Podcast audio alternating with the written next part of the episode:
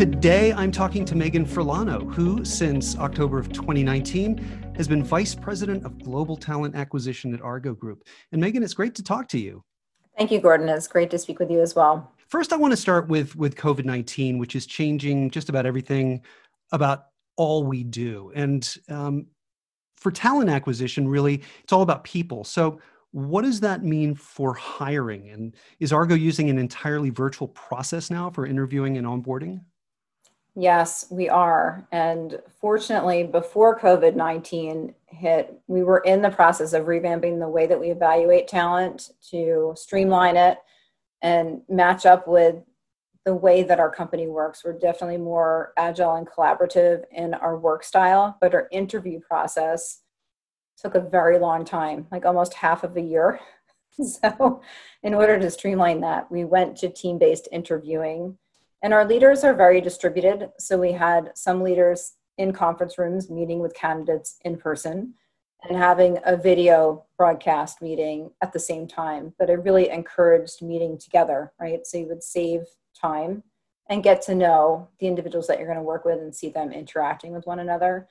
So when it came time to go completely virtual, we were already ready. We had the tools in place. Some of the managers were already very comfortable with the video interview style and communicating, you know, from remote locations. Before COVID hit, the unemployment rate was so low. It's incredibly competitive. And even today, it's still competitive for the best talent out there. So you have to make decisions quickly. And candidates respect you for that. Even if they're not selected, they'd rather know ahead of time rather than wait, you know, a month, two months, or in our case, sometimes it was six months to hear an answer. Are you aiming for a certain period now? Or are you trying to get it down to two months, one month, something like that? It depends on the level of the position. And the more senior level positions typically take three months to fill, uh, but anything less than three months is ideal. And in some cases, we can do it in thirty days or less uh, for the lower level positions or positions that we hire for and we know the, the talent pool very well. Um, but we really try to make it as quick as possible while still evaluating who is the best fit for the organization. Is anything different about the interview process when there is no in-person component at all? It's very high touch. The recruiters are engaged with the candidates throughout the entire process. We make sure that the managers meet with, the direct hiring manager meets with the candidates more than once, and that there is a, a group that's dedicated to selecting the talent with that manager. And in some cases, we have two, three, or four sets of teams that meet with a candidate. Like you take a C-level hire, they're going to meet a number of individuals within Argo to get a picture of who their stakeholders are going to be, who their partners are going to be within the organization, to make that decision. The more senior you are, the more risky it is to make a move, right? Um, so you want to make sure that you're making a good decision. So we have a lot of conversations, and and again, it's it's building that trust with a candidate to help them come to the right decision. And if they decide they want to join us, that's wonderful. But in some cases, they don't. Um, and for us, it's about our reputation. It's a very small industry, so nine times out of ten, you're going to run into each other, even if you don't hire that person. So it's really important for us to keep that relationship going, even if we don't make a selection or they don't choose us. What's onboarding like when everything is virtual and, and you can't go around the office and shake hands and meet people in person and, and learn the office culture and things like that? I think that's the most difficult part of all of this. Uh, when you transition from one company to another, one of the most exciting times is when you join and everybody welcomes you and you get to you know, go out to lunch, you get to interact with the team. And, and really, one of the nice things about Argo's offices is they were very open. So when you came in, you were always kind of like running into your colleagues, even if you didn't work with them. We had a very collaborative workspace in all of our office locations. And it's very difficult to replicate that in a virtual environment.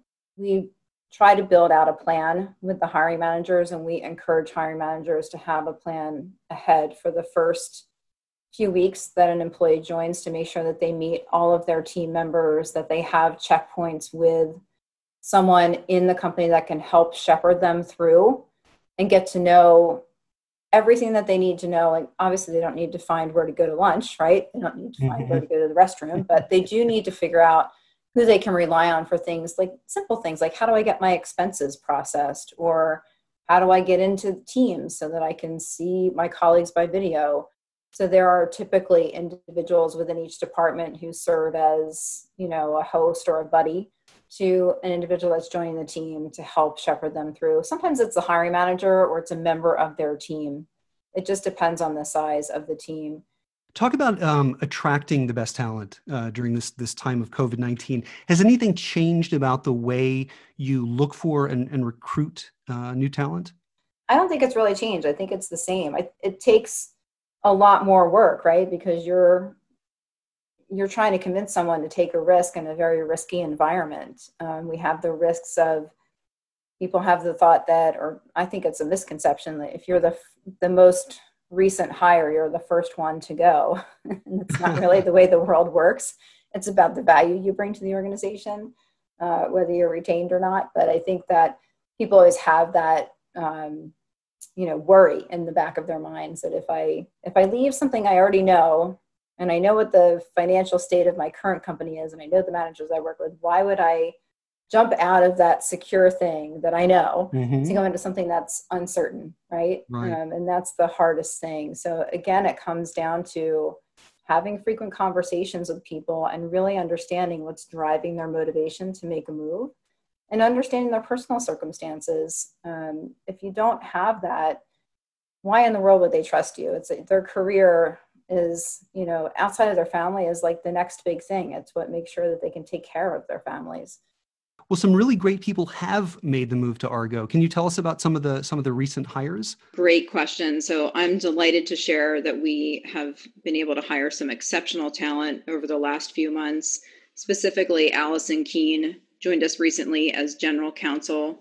She's a phenomenal partner to Kevin, and we're really looking forward to having her as part of the team.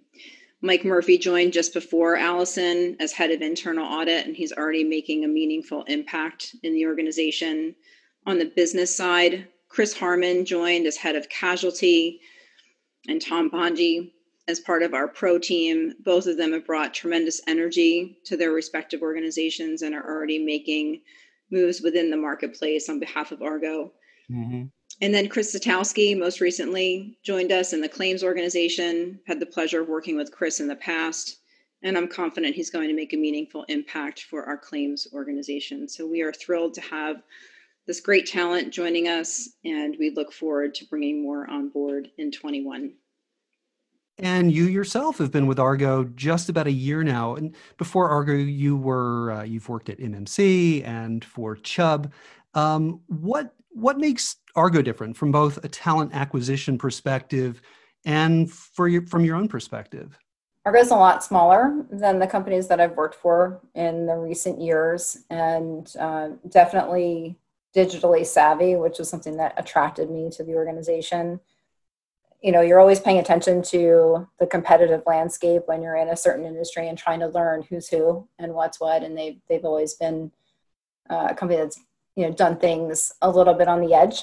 Um, so I've really enjoyed my experience now that I'm here to see how it all comes together. Um, we're willing to take some risks on the digital side. We're willing to take some risks on, on the actual underwriting side, right? We're small, we're nimble. Um, there's an incredible collaborative spirit. And when you are this small, you really can execute on those things in a short period of time. Um, and I think that we are open to hiring very diverse perspectives. Um, for example, our head of H R, you know, used to be a C F O, right? Um, came from a technology company, and his perspective is so unique. I enjoy every day working with him. There's so much that I learn from the experiences that he's brought to the table, right? And everybody that we have brought in to the company comes with those um, diverse experiences, and that's really what makes us unique. I've got one last question for you. As as uh, a leader in talent acquisition, what's one thing that a candidate can do to really impress a T A team? Well, I don't think the M O when you come in to interview is to impress the T A team. But I would say that just be authentic, be yourself. Um, you are the sum of all of your experiences, and you bring a unique set of skills and experiences and exposures to a company when you interview. And the best thing that you can do is, is be your genuine self when you interview and look at how your skills align with where that company is going, and then evaluate that, right, when you make your decision whether to join. So it's really just, you know, having integrity and being your authentic self. I love that answer. Um, well, listen, Megan, it's been great talking to you, and, and I hope that things start to shift back toward the normal uh, sooner rather than later for all of us. I think we all feel that way, Gordon. Thank you so much for the opportunity. It was a pleasure to speak with you.